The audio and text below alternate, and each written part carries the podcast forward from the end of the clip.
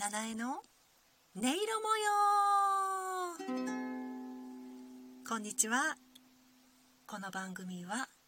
音色を奏で耳を澄ます。体が心が目を覚ます。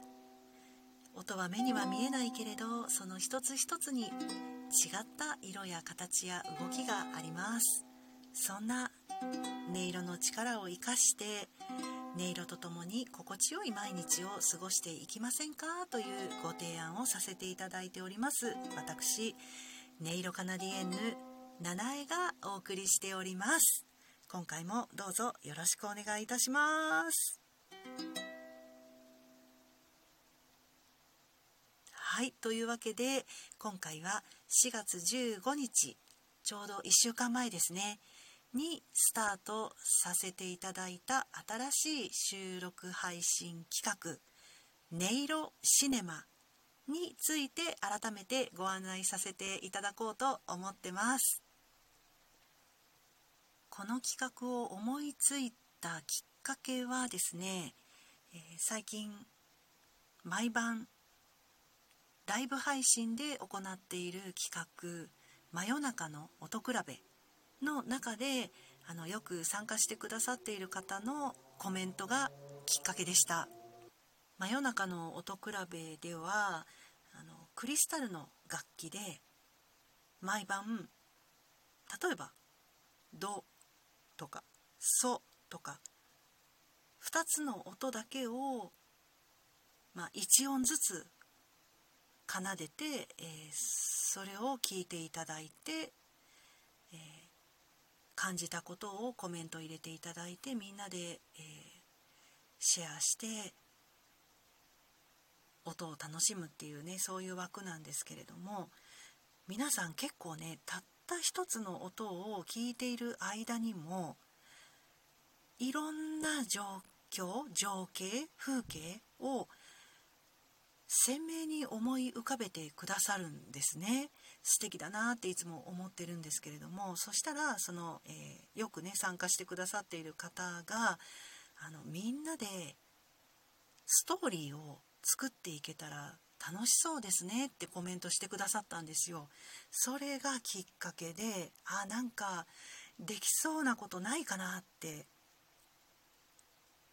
しばらく数日間考えていて収録だったらできるかもっていうふうに思いついたんですね。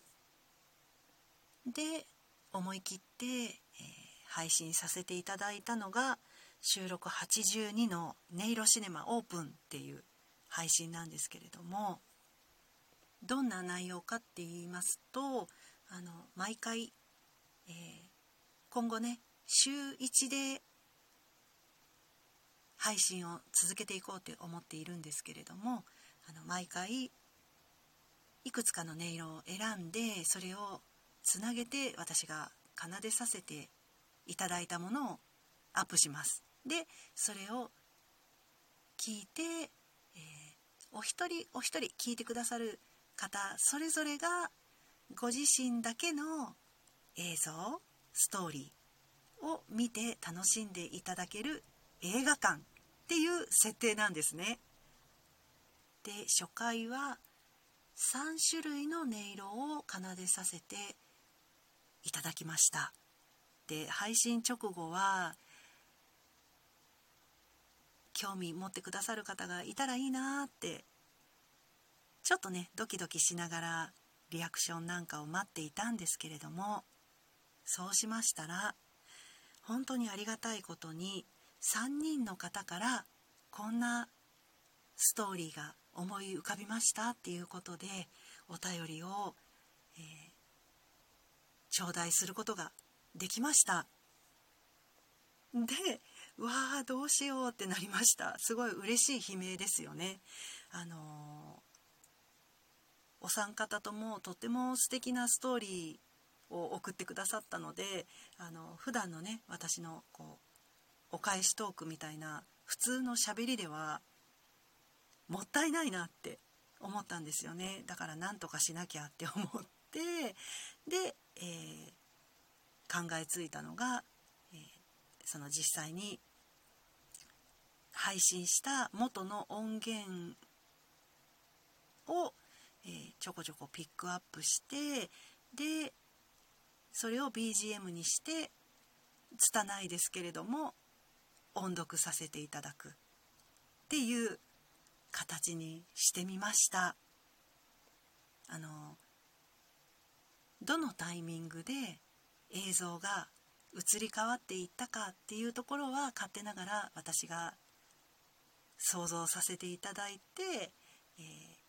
ー、乗っける音の場所もねあの考えさせていただいたんですけれども、そちらもストーリー一つずつを収録してすでに配信させていただいております。そちらもねあのぜひお聞きいただけたらなって思ってますので、えー、ご紹介させていただこうと思ってます。これからね。はい。まずお一人目の方ですね。十兵衛さんが一番にストーリーを送ってくださいました、え、十兵衛さんのストーリーは「孤立」っていうタイトルで収録83でお聴きいただけますのでぜひぜひぜひ聞いてみてください。十兵衛さんはあのー、その配信を聞いてくださってまたあのお便りでご感想をお寄せくださいました、えー、七重さんの音色に目を閉じ静かに聞いていると響き距離に寒気を感じ浮かんできたのが狼でしたとのことで。はい。そして朗読の雰囲気青年の感情のセリフ間合いにひんやりとピリッとした空気に感じられお便りをしてよかったと思いますっていう風にねお寄せくださいました。ほっとしました。そうなんかピリッとした空気感が出せたらいいなっていう一心で拙いですけど読ませていただきました。なんか音色からこういうピリッとした空気っていうのをねあの感じ取ってくださったんだなって思って嬉しかったです。ありがとうございます。続きまして、えー、お二人目の方はドン・コーアンさんです。ドン・コーアンさんは、えー、鷹の生態を描いたタイトルが「渓谷の鷹」というストーリーをお送りくださいました、えー、その音読は84収録84でご紹介していますのでこちらもぜひ聴いてみてください。ドン・コアンさんは配信された音を聞いてまず雄大な大自然の風景がイメージされその中で少しずつ動いていく音が悠々と飛んでいる鷹に思えたのでこのように作ってみましたとおっしゃっています。本当にありがとうございます。いっぱい想像私も膨らませながら読ませていただきました。そして3人目の方は田中らぼたもちさんです、えー、田中らぼたもちさんは「希望の光」というタイトルでストーリーをお寄せくださいました。こちらは収録86でお聴きいただけます。こちらもぜひ聴いてください。田中らぼたもちさんは「新しく楽しい音色企画ありがとうございます。音色が作り出す独自の世界が広がりますね。目を閉じて自分を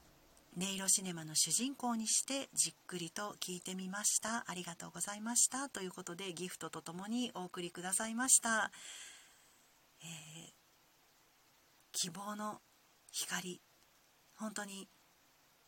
音色からね希望を見出してくださったことにすごく私は感動しました。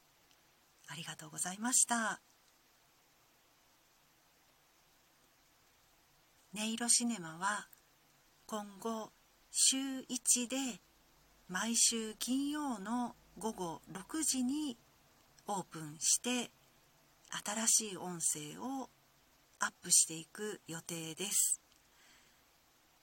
過去の配信もそのまま置いておきますのでどんどん積み上がっていくかなと思っております。ですので皆様のペースタイミングでご覧いただいてよかったらあなただけのストーリーを私と、えー、この番組を聞いてくださっている皆様にご紹介していただけたら嬉しいなって思っております。どうぞよろしくお願いいたします。タイミングよくねなんか25日からでしたっけね。あのラジオトークさんのお知らせでウェブから音声ファイルをアップロードできるようになるみたいなのであの